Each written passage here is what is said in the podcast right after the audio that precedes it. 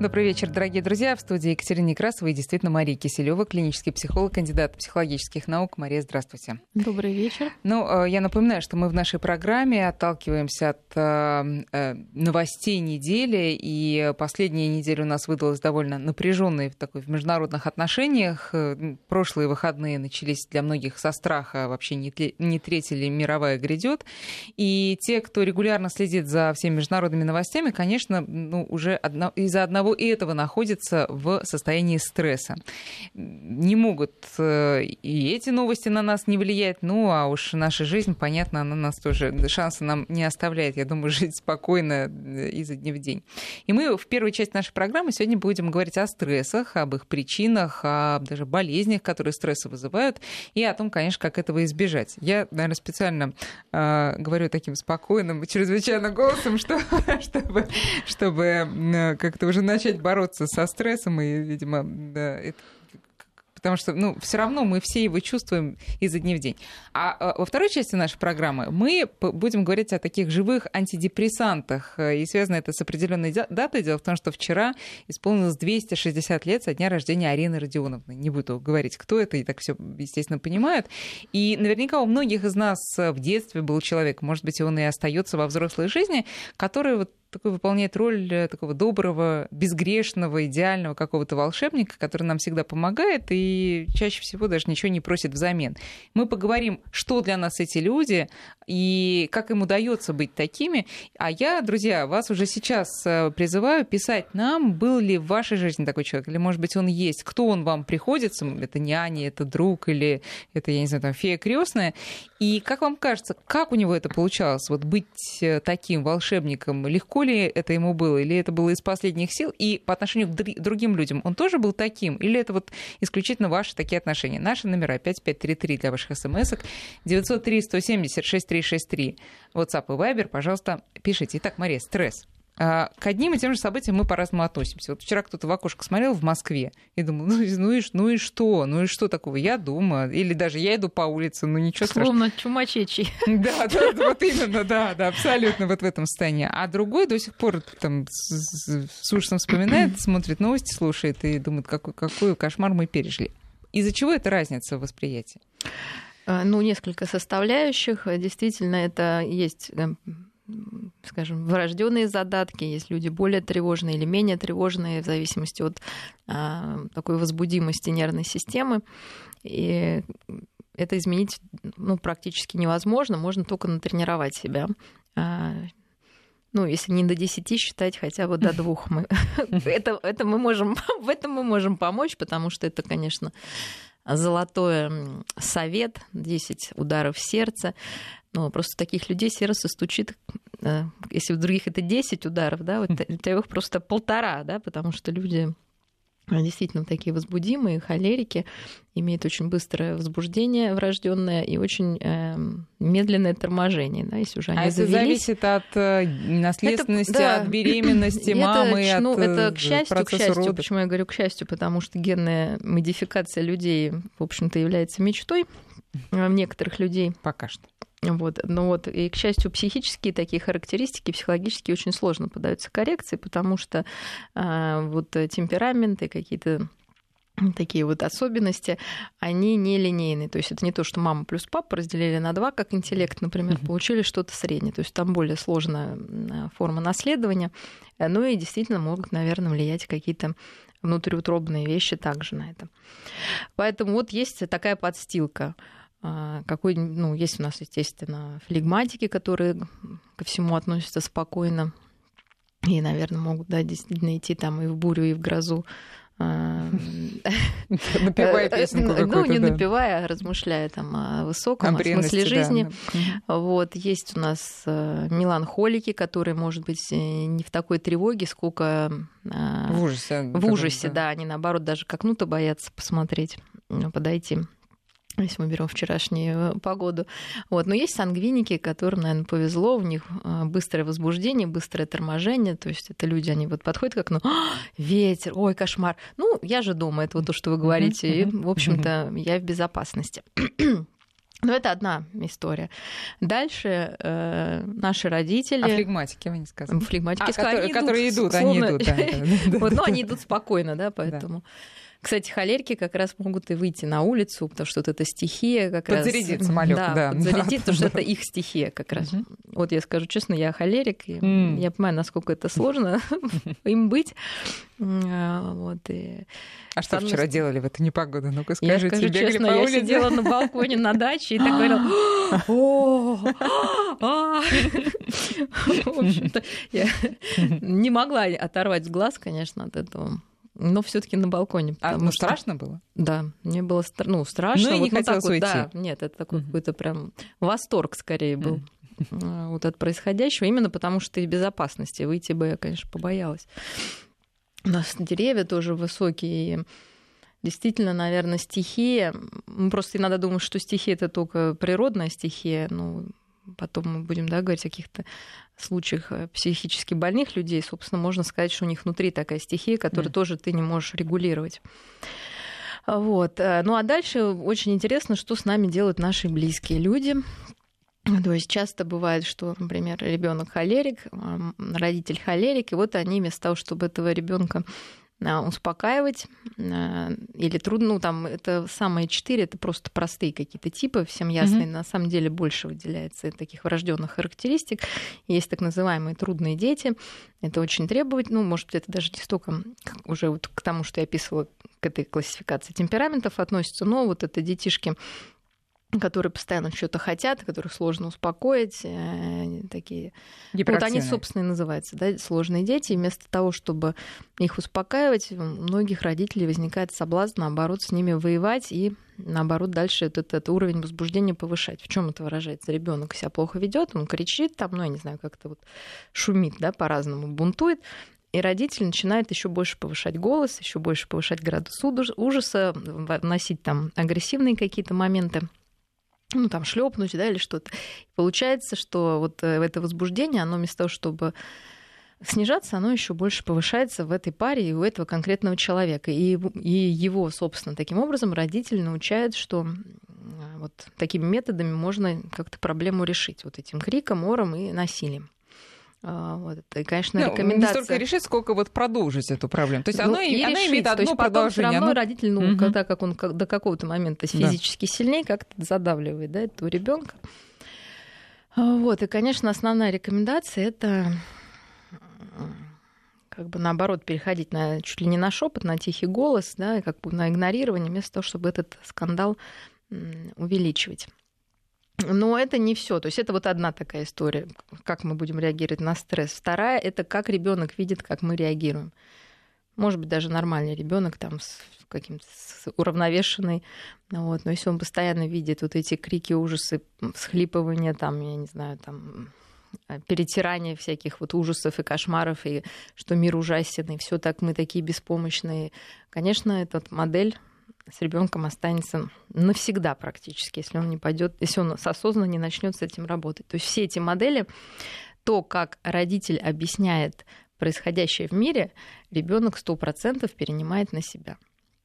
То есть какие могут быть модели, что я во всем виноват, нужно было подумать, но все через вину, конечно, или все, кто-то был виноват, что вот там деревья не те не все там попилил, там, да, или что-то, хотя, опять же, мы понимаем, предугадать, наверное, невозможно. И какие-то вещи, на то она и стихия. Само название подразумевает внезапность и неконтролируемость процесса. Вот. А кто-то вот может сказать, да, вот такая бывает погода, конечно, лучше заранее посмотреть и не выходить, но если ты оказался на улице, не стой под деревьями, да, то есть вот более какая-то адекватная история. И, конечно, любой человек, он состоит из того, что мы, в общем-то, слышали и видели. Даже можем ничего не говорить, дети так видят, как мы реагируем на стресс. Именно на любое какое-то событие, которое что такое? Когда реакция стресса возникает? Когда наши психические возможности ниже. Ну, реакция стресса — это вообще адаптация. да, к тому, что происходит. И когда что-то меняется настолько, что нужно изменить свое поведение, восприятие, ну, как-то, да, многих разных параметров, собственно, мы имеем этот стресс. Стресс не всегда негативный, он бывает позитивный. Более того, стресс бывает от позитивных событий: свадьба, рождение ребенка, там, влюблённость или что-то, переезд. Все равно это стресс, потому что меняются условия, и мы должны к ним адаптироваться. Вот. Но есть момент, и на этом... То есть, когда мы в стрессе, действительно, мы определенные гормоны вырабатываются, которые энергетически нас подзаряжают. Мы готовы там пробежать. Которые помогают организму. Да, ну, помогает этой адаптации. Но если долго такая ситуация длится, то истощаются эти запасы наши энергетические, и мы можем уйти в декомпенсацию, то есть такой уже дистресс это называется. То, что на самом деле люди обыденно называют стрессом. То есть это дистресс, да, то есть это уже за гранью какой-то адаптации, а наоборот дезадаптация происходит, и вплоть до летальных исходов, может быть, да, такое истощение организма уже непоправимое. И в психическом плане, и в физиологическом даже. А как человеку понять, вот вы перечисляли сейчас примеры, как человек реагирует на стресс. Я вспомнила, что, например, когда я выходила замуж, это был такой месяц уже, с одной стороны, теплый, но с переходом в холод, и у меня платье было достаточно открытое. Так вот, несмотря на достаточно прохладную погоду, мне совершенно не было холодно. Конечно, и мне потом мне объясняли, что, а что ты хочешь, конечно, ты же сейчас в таком состоянии. То есть организм начинает обманывать, я не знаю, все обстоятельства, обманывать самого себя, да? Чтобы выжить, конечно, да. Чтобы выжить в этой ситуации. Угу. Вот. Ну, просто если это, то есть это на пике возможностей организм работает. Как понять человеку, что что это уже стресс? Он всегда это осознает, или иногда он даже не догадывается? Ну, как понять? Во-первых, во время стресса, это какая-то краткосрочная история, то мы быстро возвращаемся в... То есть разные уровни, да? Первый — это, конечно, самый грубый, да? Это когда нарушаются уже физиологические процессы. Но это и самое худшее. Нарушается сон, нарушается пищевое поведение, то есть либо человек переедает, либо у него там отсутствие аппетита, и всякие болячки, то есть снижается иммунитет, я не знаю, там гипертонические кризы, там что угодно, панические атаки, все-таки это уже такие функциональные расстройства говорят о том, что наша психика хочет до нас достучаться. То есть мы очень часто, когда нет особых причин, это именно у молодых людей, этих функциональных расстройств, то давление повысилось, то там что-то с желудком, там, да, какое-то несварение. Мы тогда задаем такой вопрос: как вы думаете, что вам хочет сказать ваш организм? И обычно человек говорит: он хочет мне сказать, что пора отдохнуть. Вот, но позволить себе по каким-то причинам нельзя. Мы все понимаем реальность нашу, да, что надо работать, там дети, карьера и вообще. Тогда организм просто берет управление уже в свои руки, и какие-то физиологические процессы начинают нас выбивать из этой колеи, и мы оказываемся там в больнице, или на больничном. И, в общем-то... Но это проходит по мере того, как человек приходит в себя, и организм его отдыхает, или это может перейти в какие-то более серьезные проблемы? В лучшем случае, конечно, опять же, если мы не спустились ниже точки невозврата, то это восстанавливается. Если человек отдохнул, во-первых, он понял, часто люди даже не понимают, в чем причина стресса, потому что есть стресс как реакция на какое-то действительно событие, а есть накопленный стресс. Как каждый день нам капают. И, кстати, это более сложная история. Когда ты не понимаешь, что ничего не произошло, ты просто работал много. А потом тебе вдруг чего-то сказали кто-то, и у тебя сорвало крышу. Да? Вообще, может быть, даже не по тому поводу, по которому ты переживал там эти... Кстати говоря, боль может быть спусковым крючком? Условно говоря, человек много напряженно работал и получал, кстати, от этого удовольствие. Понятно, что сил было немного при этом, выходных вообще не было, но работа любимая. И потом, условно, пошел лечить зубы, небольшая анестезия, он... пережил какую-то боль, да, прожил её. Конечно, это... И после этого, и это стало спусковым... Организм сказал: слушай, если ты меня еще и заставляешь боль терпеть, знаешь что, давай-ка вот сейчас я тебя устрою. Просто эта боль обнажает боль душевную. Мы знаем, что есть, сейчас среди молодежи такое течение, и не сейчас, но уже достаточно давно, резать себя, да, какие-то себе делать увечья. Собственно, это такой тоже попытка вот эту бессознательную внутреннюю боль, которую так нельзя пощупать, да, и зеленкой помазать или... анальгин какой-нибудь выпить, перевести в физическую, и вроде тогда ты понимаешь, из-за чего ты страдаешь. Да, потому что это внутреннее непонятное состояние становится объективным. Вот, да, я себя порезал, мне больно. Вот я могу себя пожалеть, там, да, как-то или что-то. Но боль — это выход или это вход?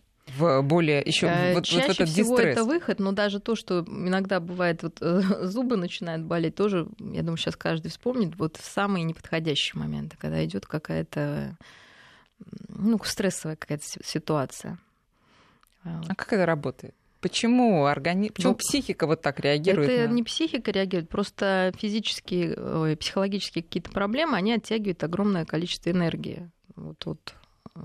Организма. Потом меняются, естественно, процессы физиологические, то есть гормонально изменяется вся структура реагирования, то есть человек живет, ну, как бы всегда в реакции, что надо куда-то бежать. Это уже на химическом уровне происходит. Все это еще таким, ну, то есть я сейчас не буду все эти термины, потому что это никому ничего не даст, просто на физиологическом уровне получается, что страдает иммунитет, и, соответственно, вся инфекция, которая когда-то где-то дремала, она вылезает. Да. Мы все знаем детишек, которых отдают в детский сад, которые не просто болеют, потому что... Да, среда вот, инфекционная. А потому что... Ну, она инфекционная, но кто-то, кто более адаптивен, да, он болеет меньше, естественно, чем дети, которые не могут привыкнуть к этой сепарации, к отделению от родителя, и сильнее страдают.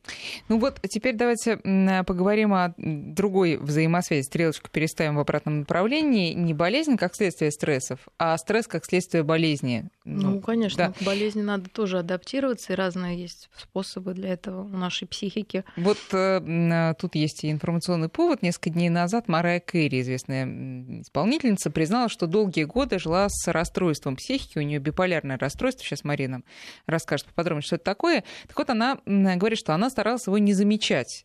Ну, вот не буду замечать, потому что иначе там карьера рухнет и вообще жизни не будет. Вот такой подход, он это... Можно его назвать эффективной борьбой с такой внутренней напряженностью? Или наоборот... Это самое неэффективное, собственно. Это еще больше ее раскручивает, эта напряженность. Ну, во-первых, это, опять же, оттягивает, да, от себя всю какую-то энергию внутреннюю от себя, от созидания, да, какого-то, назовем, на себя все это отводит. Но, во-первых, в психических заболеваниях, в данном случае все-таки, да, это психическое заболевание. А как оно проявляется, биполярное расстройство? Ну, это чередование депрессивных и, наоборот, таких маниакальных... Эйфории. Да, периодов. То есть тот человек там, не знаю, лежит и не хочет там вставать, чувствует себя полным ничтожеством, реально нет сил физических ничего делать. Потом это само собой переключается, так как это болезнь именно не реактивная, то есть это не реакция на стресс, это реально болезнь, ну, как хроническая, да, которая сама по себе существует, независимо от нашего желания каких-то внешних событий. Хотя, конечно, любые события негативные, они добавляют масло в огонь. А либо это маниакальное такое состояние, когда человек очень возбужден, очень креативен, очень... не знаю, там, деятелен. И, кстати, вот Александр Сергеевич Пушкин тоже ставили именно это, ну, так... потом подразумевали, что уже, у него были, ну, скажем, такие особенности, потому что либо ты там весь там в эйфории, в творчестве, из тебя все прет, либо ты там в плохом настроении, обездвижен, обесточен, да. И... А вообще свойственно творческим людям это? То есть люди с биполярным расстройством, понятно, что они рождаются такими, они становятся вследствие того, что они стали поэтами или писателями, или там, певцами. Такой статистики нет, но, возможно, так, кто-то там больше депрессивен, да, кто-то... кому что приписывают, но официальных таких диагнозов, мне кажется, ну, никто не ставит. Это такие уже, скорее, размышления. Мы должны понять, что есть болезнь, вот болезнь, да, это человек реально больной, он, ну, в принципе, если это зафиксированная болезнь, то это инвалидность, скорее всего, даже будет. Вот. А есть люди, у которых есть это, ну, более там... Склонность просто. Да, похожие такие там перепады настроения, и это в мягкой форме, собственно, это не мешает им быть в обществе, не мешает им работать, но мешает им просто, ну, как сказать... Быть счастливыми постоянно. Ну, да, быть счастливыми постоянно. Вот, но маниакальное состояние, конечно, люди любят. То есть человек в маниакальном состоянии, он никогда не будет жаловаться на вот этот прилив энергии. А почему это называется маниакальным состоянием, когда у нас слово маниакальное все-таки ассоциируется с чем-то не очень таким хорошим? Ну так это не очень. Чушь плохого-то, когда ты фонтанируешь. Потому что регулировать себя в этом состоянии очень сложно. То есть это не значит, что вы прям будете эффективны, да? Это значит, что будет очень много суеты, скорее. Какой-то, да, много движений, каких-то действий. Но если тебя спросишь, там, зачем ты это делаешь, это твой сознательный выбор, там, да, или что-то скорее такого, ну, это если мы не берем, я говорю, просто как особенности, да, характера, ну, то так, люди так, не ответят. На, опять же, на человеческий язык народный переводить, это тоже сродни такому безумию некоему, только такому радостному безумию. Ну, конечно, да. То есть там словесная крошка. Человек начинает что-то, одну мысль перескакивать на другую, он уже забыл, что он хотел сказать. Да, там также и дело какое-то. Он начинает, бросает, хватается за следующее. То есть это такая суета. Если больше. Человек, вот как Мэрайя Кэри, отдает себе отчет, ему сказали, что вот у тебя там такое-то расстройство. Нет, сейчас все корректируется медикаментозно. Это как раз психотерапия, особо не вылечишь, а медикаментозно не надо бояться. Так вот, ну, а тем не менее человек боится. Естественно, для него это, как и любая другая болезнь, это стресс. А он говорит себе: нет у меня этого, нет у меня этого, нет. И начинает накручивать себя еще больше. Я еще раз начала с чего? Да. Что одним из критериев психических расстройств это отсутствие критики. Это даже не столько отрицание, сколько отсутствие критики. Возьмите алкоголизм, там, да, это тоже относится сюда. Возьмите, там, ну, я же не говорю, шизофрению. То есть у человека нет критики к своему состоянию. Также и в депрессии он может понимать, ну, вот в депрессии легче, потому что там совсем плохо, прям, да. Вот человек хочет избавиться от этого состояния. А в маниакальном там идет вот это отрицание, именно не само отрицание болезни, а критики, что это плохо. Ну, вот я такой, ну и что? Я же такой, вот мне весело. Это чего вы такие здесь все скучные, да, например? Вот, но это одни. А есть реакция на диагноз, которая всегда включает в себя фазу отрицания. На любой диагноз включает там... как на любое горе, я помню, да, первая стадия. Вот, первая стадия горя, да, шок, да, потом идет отрицание. Человек может в нем застрять надолго. Это вторая, по-моему, первый гнев, а второе... Или наоборот, первое отрицание. Конечно, первое отрицание, потом гнев. Шок и отрицание, да, вот, которое, как сказать, в патологическом случае, видите, может длиться достаточно долго. То есть, ну, здесь нужно осмотреть дифференцированно. То есть, да, либо это действительно у человека нет критики, и это как черта такая, вот, часть болезни. Вот. Либо это вот просто отрицание, как мы это поймем везде ли он отрицает какие-то сложности. Да, то есть тогда он будет везде, в принципе, реагировать отрицанием. Там, не знаю, что там другое произошло негативное, он тоже будет говорить: да нет, все в порядке. Вот. Ну, хотя это, опять же, психические заболевания там сложно, да, различить. Ну, а это же и обычным людям, не страдающим, конечно, свойственно. Это нормальная фаза. Вопрос, сколько это длится. И человек может частично что-то отрицать, но пойти к врачу и лечиться, да, ну, пожалуйста, просто, значит, пока... Ресурса нет психического справиться с каким-то негативным известием. Но вы же, по-моему... а если это длится, естественно, и человек не делает никаких попыток в лечении, там это у онкобольных вообще касается очень сильно. А вот я как раз вспоминаю историю, по-моему, это вы рассказывали в нашем эфире, когда молодому человеку поставили какой-то очень плохой диагноз, и он, кто-то ему сказал, врач, по-моему, сказал: вам надо просто сейчас исполнить свою мечту. И он поехал, не вы рассказывали, он поехал на велосипеде там вокруг света, ну, условно говоря, в общем, какое-то совершенно фантастическое путешествие, о котором мечтал всю жизнь. Когда он приехал, врачи уже ничего у него не диагностировали. Значит, это была ошибка диагностики. То есть вы однозначно на это смотрите? Конечно. Ну, чудес не бывает. Бывают чудеса, ну, ошибки, конечно, к счастью, они бывают, и очень часто мы такие видим. Вот в моей практике тоже было... Но это все-таки Мария реалист. Я реалист, потому что я вижу, к сожалению, реально тяжелые вещи, и их все-таки больше как-то подтверждение, что чудеса случаются, но чаще всего не потому, что что-то там вдруг исчезла опухоль, а потому что действительно там была какая-то неправильная диагностика. Сейчас мы сделаем перерыв на новости, а потом продолжим. Друзья, напоминаю, номера для ваших вопросов к Марии 5533, это для ваших смс-ок, и 903-170-6363, WhatsApp и Viber. Альтера Парс с Марией Киселёвой. 19:34 в Москве. Мария Киселёва, клинический психолог, кандидат психологических наук. Мы сегодня говорим о самой, наверное, ну, такой обычной теме, о которой говорят с психологами вообще, это стресс. И вот мы уже поговорили о том, что болезнь, естественно, может быть поводом для стресса. Еще одним поводом для стресса могут быть новости, которые некоторые люди вот прямо смотрят и смотрят и смотрят с завидным постоянством и упорством, хотя понятно, что некоторым это просто противопоказано, потому что спокойнее они от этого не становятся, они становятся от этого очень сильно беспокойнее. А почему они это делают? Они же, наверное, тоже понимают, что как-то это на их нервной системе сказывается отрицательно. Разные действительно люди по-разному себя пытаются успокоить, с одной стороны. Но это, знаете, как булимия такая, да, когда человек потребляет неограниченное количество пищи, которую переварить просто технически не может, но остановиться он тоже не может.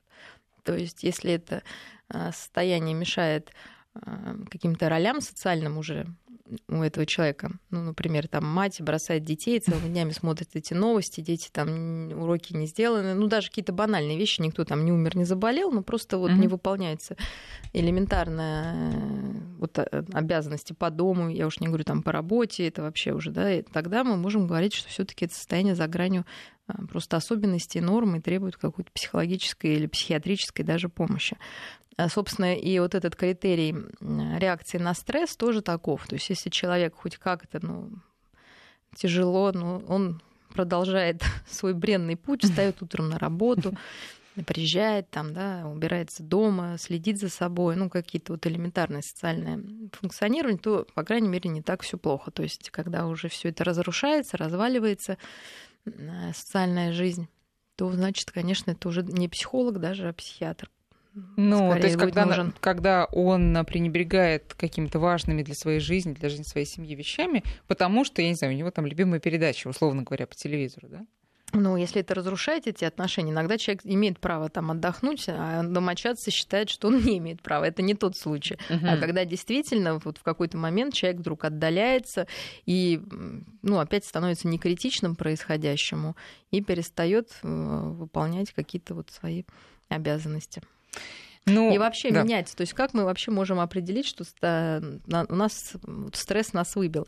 Это меняется привычный образ жизни. Например, обычно вы ходите там 2 раза в неделю в зал, я не знаю, там дома вечером сидите, смотрите телевизор, что-то там, какие-то вещи. Стресс — это когда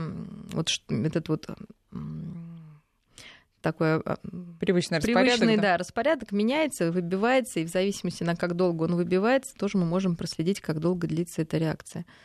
Потому что мы должны адаптироваться и вернуться в обратное равновесие. Да, если человек слишком близко к сердцу воспринимает то, что он видит, я не знаю, там, конечно, Третья мировая, которой все очень испугались, это понятно, что это, наверное, любого человека как-то так волнует, затрагивает. Слушайте, вы знаете, мне кажется, я скажу именно про этот конкретный случай. И я тоже размышляла, я поняла, что люди, конечно, настолько у нас уже... смотрите, долгое время человечество практически всю свою историю, если взять, оно всегда боролось за жизнь и смерть. Да? И какие-то вопросы... другие, о смысле жизни, хороши ли однополые браки, я не знаю, какую школу отдать ребенка, это было 10-м делом, потому что людям нужно было выжить.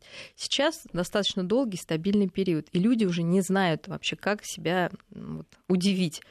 Простимулировать, теперь, да. И теперь, понимаете, Третья мировая война, конечно, она, честно говоря, по закону жанра, наверное, нужна, чтобы опять начать все сначала. Да, и, конечно, не дай бог. Если мы просто не поймем, что нужно найти какие-то другие задачи и цели, а не пытаться опять по знакомому сценарию опять все разрушить до основания, а потом начать строить, пока нам не станет скучно. То есть то, что происходит, кроме как каким-то бредом, действительно сумасшедшего назвать уже невозможно. То есть против всех законов логики происходит. То есть человеку надо понять, что его жизнь совершенно в другом, и отвлечься все-таки постараться. Найти... А смысл жизни сложно найти. Раньше был смысл жизни выжить. Переехать в Москву, купить квартиру. Я уж не говорю про Европу, у них давно это все решено. А сейчас в чем смысл жизни?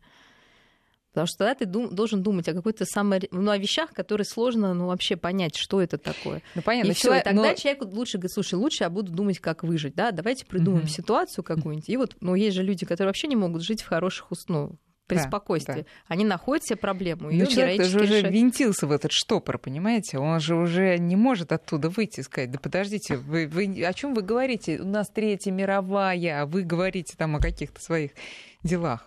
Ну, сказано, отлично, готовься, покупай там гречку. Я уж что там читала, что больше хранится. Понимаете, все, у человека появилось, ну, куда деть себя.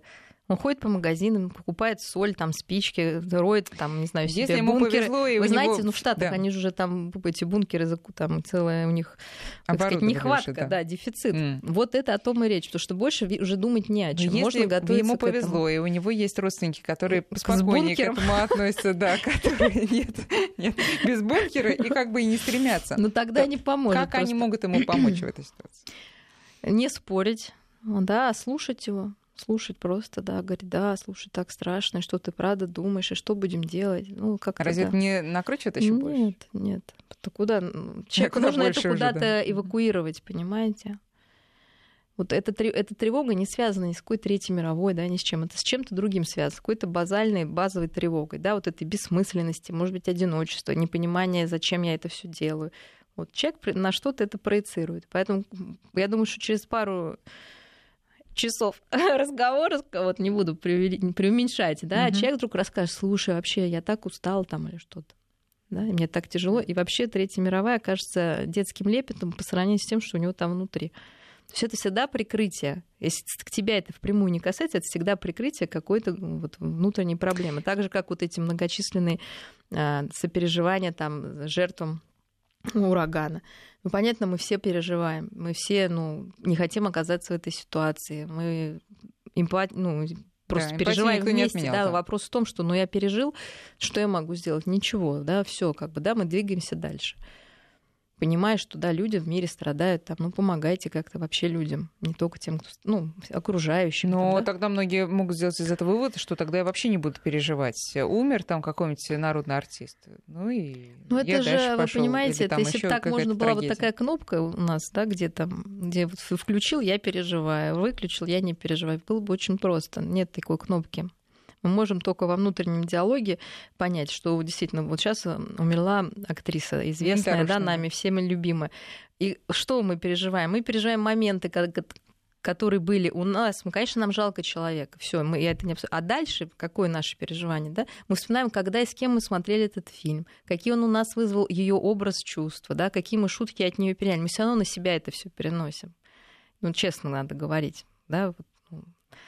И тогда этот опыт, ну, нам нужен, да, потому что это какая-то ревизия нашей жизни, наших там каких-то проблем, это понимание конечности собственной жизни. То есть очень много в этом событии, это не просто так. Нет, я переживаю, я не переживаю. Оно всегда применено, приложено к тебе, к твоему опыту или к твоим страхам собственным. Конечно. И оно оживляет либо какие-то теплые моменты в твоей жизни, и ты понимаешь, что них уже никогда не будет, как и этого человека, либо запускает страх той же смерти, что мы все, конечно, что даже вот там великие актрисы там, или какие-то великие люди, они смертны. Что про нас простых там говорить? Да? Так, ну теперь давайте все-таки к профилактике, что делать с собой, когда ты понимаешь, что ты загнал себя, или, ну, или жизнь тебя загнала, или вы вместе постарались. Что мы делаем, как мы работаем? Все-таки понять, что вы в этом состоянии. Когда действительно какая-то... То, что, ну, как мы понимаем, вещи, которые раньше приносили радость, уже не радуют. Да? То есть я не говорю, болячки мы прошли, это уже крайний случай, ну, на поверхностном. Вам сложно вообще сказать, чего хочется. Сложно строить планы на будущее. А, возможно, просто есть уже какое-то критическое представление о сегодняшнем дне. Забывается все хорошее. Такой вот критерий. Да, какое-то позитивное событие вообще. То есть человек вдруг начинает видеть, реально есть розовые очки, да, и это какие-то серые очки. Весь мир становится серым, безвкусным, таким пепельным, как бы, да, и это вот прям ощущение и на языке, и без запахов все, да, там, без звуков. Ну, такая внутренняя какая-то смерть наступает. И здесь важно не бояться об этом говорить, потому что понятно, что нас не любят людей, унылых, да, назовем. Вот все начинают говорить. Которые, да, мне все плохо. Вот, но если вы видите тогда уже с друзьям что человек всегда веселый, вдруг как-то закрывается, и сложно его развеселить, то, возможно, веселить его не нужно, а нужно действительно попробовать выслушать, что там случилось. Может быть, ничего особого, просто действительно кризис какой-то там возрастной, там, да, или действительно какое-то событие там немножко вытолкнуло. Но это друзьям. А себе обратиться к друзьям, не постесняться, сказать: слушай, что-то мне хреново. И вы удивитесь, как, ну, извините за такое слово, но обычно так говорят, да? И можно, наверное, удивиться, что вокруг много людей ощущает... Отзывчивых? Да. Нет, и ощущает то же самое. Вы можете это обсудить и как-то... И станет легче? Да. Минус на минус дает плюс. Сейчас мы сделаем перерыв на погоду, а потом вернемся. Альтера Парс с Марией Киселёвой. 19 часов и 48 минут. Слушатели нам пишут, вот, например, такое сообщение. Годами накопленный стресс у мужа плюс тревожность как образ жизни. Он говорит, что ему плохо, длится все это годами. Муж 45, уговорила пойти к психотерапевту. Врач назначил антидепрессанты вечером и транквилизаторы утром. На этом все лечение закончилось. Все-таки к какому специалисту обратиться? Смотрите, когда уже ситуация там вот накопленная, действительно медикаментозная, две линии есть, да? Одна медикаментозная, она не снимает причин, как сказать, глубинных причин, да, заболевания. Например, человек уверен, что он ответственен за весь этот мир, да, например. И от того, что мы выпьем антидепрессант, эта уверенность не денется. Нам будет просто не так больно понимать, что мы с этой ответственностью не справляемся. Вот, поэтому две линии. Одна, если считает специалист, это медикаментозно, это должен быть один специалист, второй психотерапевт, который на фоне вот этого уже более-менее спокойного состояния разбирается вот в причинах вот восприятия такого мира. Ну какие вот в 45 лет? Это, естественно, кризис среднего возраста, что он бедный работал, накопил усталость, в 45 лет проснулся однажды, подумал и что теперь дальше? Там, да, либо у него нет следующей цели, либо он не на 100% доволен тем, что произошло, либо боится там... Опять же, пресловутый страх смерти, да, у нас уже поднимается. Может быть, каких-то событий накопилось много негативных. И это параллельная история. Это, конечно, психотерапия, но медикаментозно, чтобы человеку, ну, как обезболивающее, да, там вы выпили анальгин, было, да. Вас не болит, но зуб-то все равно нужно лечить. То есть это две разных истории. Егор спрашивает, к чему может привести постоянное преодоление депрессивной неподвижности усилием воли? Плохо. Я не знаю, к надрыву, конечно. Надо опять понять, с чего депрессия, да, какая-то вот линия. Часто это сепарация с какой-то непережитой, ну, с разделением с кем-то. Это не обязательно может быть с человеком, да, может быть, с какой-то работой, с каким-то делом. Это, конечно, чаще всего какое-то разрушение наших иллюзий. То есть человек думал, что мир так устроен, и я так устроен, что я все смогу, да, там, а мир пойдет мне навстречу. Но жизнь... Да, не пошла. Не пошла, и я не смог, да, и ничего, может быть, и не произошло, но просто это немножко не так, да, а человек уже разрушается и в эту депрессию впадает. Преодоление себя, ну, понятно, за волосы себя нужно вытаскивать, пытаться, но если вы понимаете, что от этого сил становится еще меньше, да, вот вы даже пошли, ну, опять же, критерий, вытащили себя, да, и вам стало, ну, занялись любимым делом, и вроде стало легче, а бывает наоборот, вроде вы это делаете, а приходите, а у вас еще большая усталость, да, то значит, это уже не работает. И тогда, опять же, либо к специалисту нужно обратиться, хотя бы к терапевту, не знаю, когда, ну, психоневролог какой-то, вот, ну, что-то помягче, вот, ну, или к психологу на консультацию прийти, рассказать, в принципе, опытный психолог, психотерапевт сразу видит, нужна ли да. Быстро может определить, насколько это медикаментозная история, да. Или действительно достаточно, ну, разобраться, там, какой-то построить план на будущее и к нему двигаться. С одной стороны, это очень важный шаг, на который надо решиться. С другой стороны, мы должны понимать, что, решившись на него, мы должны идти по этому пути, конечно. А не сходить один раз, вернуться и сказать, да что ж такое. Конечно, это работа, не помогло, к сожалению, да. К сожалению, да. Но часто, обычно, если человек действительно подавлен депрессией, то какое-то время уходит просто на его поддержку, да, мы ничего не меняем, мы просто поддерживаем, как бы его согреваем, да, назовем, а потом уже тогда он накапливает силы и готов двигаться дальше. То есть вот так прийти, психолог там сказал, там два слова, там, ты можешь, да, как или там, не будь нюней. И он такой, о, и пошел, не бывает, да, такого, наоборот, мы говорим, что случилось, давай, будь нюней, рассказывай, ну, вот пока это все не выйдет, дальше двигаться, к сожалению, не получается. А если друзей нет, пишут нам, и говорить не с кем? Ну, и всегда есть знакомые какие-то, тогда мы можем писать дневники. Я уже беру крайний случай, я не верю, что вообще не бывает. Ну, да, ну, возьмем такие ситуации. Значит, пишем дневник, разбираемся в своих мыслях. Желательно писать дневник, можно такой писать: в одном, когда все плохо, но чтобы в этот же день писать, что было хорошего, да, и как-то сравнивать. Что происходит во время любого угнетенного состояния? Вот эти серые очки не позволяют нам видеть хорошее. То есть мир не изменился, да? В нем осталось ровно столько же. И человек сам не изменился. Ну, как бы. Он как был Иван Ивановичем, так и остался. А мир как стоял, так и стоит. Просто мы начинаем видеть только негативные истории. И, конечно, рекомендация завести прям дневничок и писать то, что вас, ну, хоть вызвало улыбку, какое-то умиление, ну, но хоть для как-то этого порадовало. Вы должны подняться с кровати, возможно. А можно, не, ну, если даже нет, ну, просто вы лежите, какая-то мысль проскочила позитивно, мы ее записываем. Во-первых, первая мысль: я жив. Угу. Уже неплохо, правда? Вот. Еще я лежу в постели дома в своем, уже неплохо. Или не дома, но лежу, да, на мягкой дышу, там, да, да, вы понимаете. То есть уже много позитивного можно найти. Просто повернуть голову, посмотреть в окно, на это ветер, на стихию, удивиться там тому, что мы единственная живая планета во Вселенной, и, наверное, понять, что эту жизнь все-таки стоит жить, нежели не жить. А вот интересно, Сергей пишет: через пару дней 40 ему исполнится, дом, дерево, ребенок есть, но чувство чего-то не сделанного. Ну, кризис среднего возраста. Вот это всех накрывает. Сейчас пришло время ставить новые цели. Раньше, понятно, что такое кризис среднего возраста, ну, 40 — это уже все, жизнь прожита, там 20 лет пенсия. Там, да, да нет же, в 40 лет жизнь только начинается. Она только начинается. Но дом уже есть, дерево, пассаж, сын есть. Что делать дальше? И люди не знают, и наш слушатель не знает.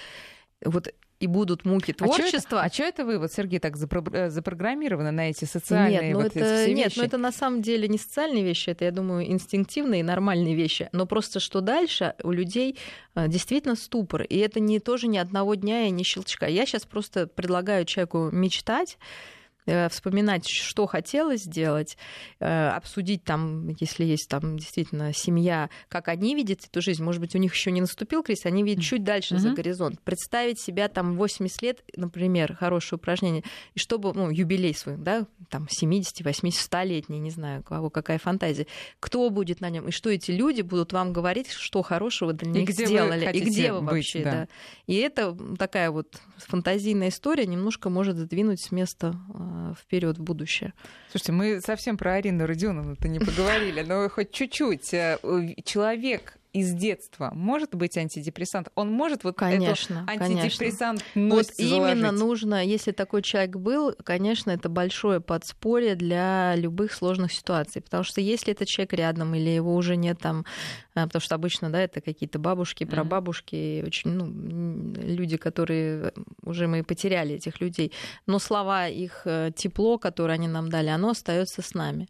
И нужно найти в себе часть этого человека. И эта часть, собственно, она становится нашей. Ну, мы становимся, да, как бы мы ее впитываем и можем на нее опираться в сложные моменты. Вспомните, что вот, или представьте, что бы сказала вам ваша, в кавычках, няня, Родионовна, да, или мама даже, это может быть, да, неважно, какой-то теплый человек, это может быть какой-то даже незнакомый иногда человек. Вот, ну, и вас когда-то он поддержал. Вспомните и представьте, что бы он вам сказал в этой ситуации.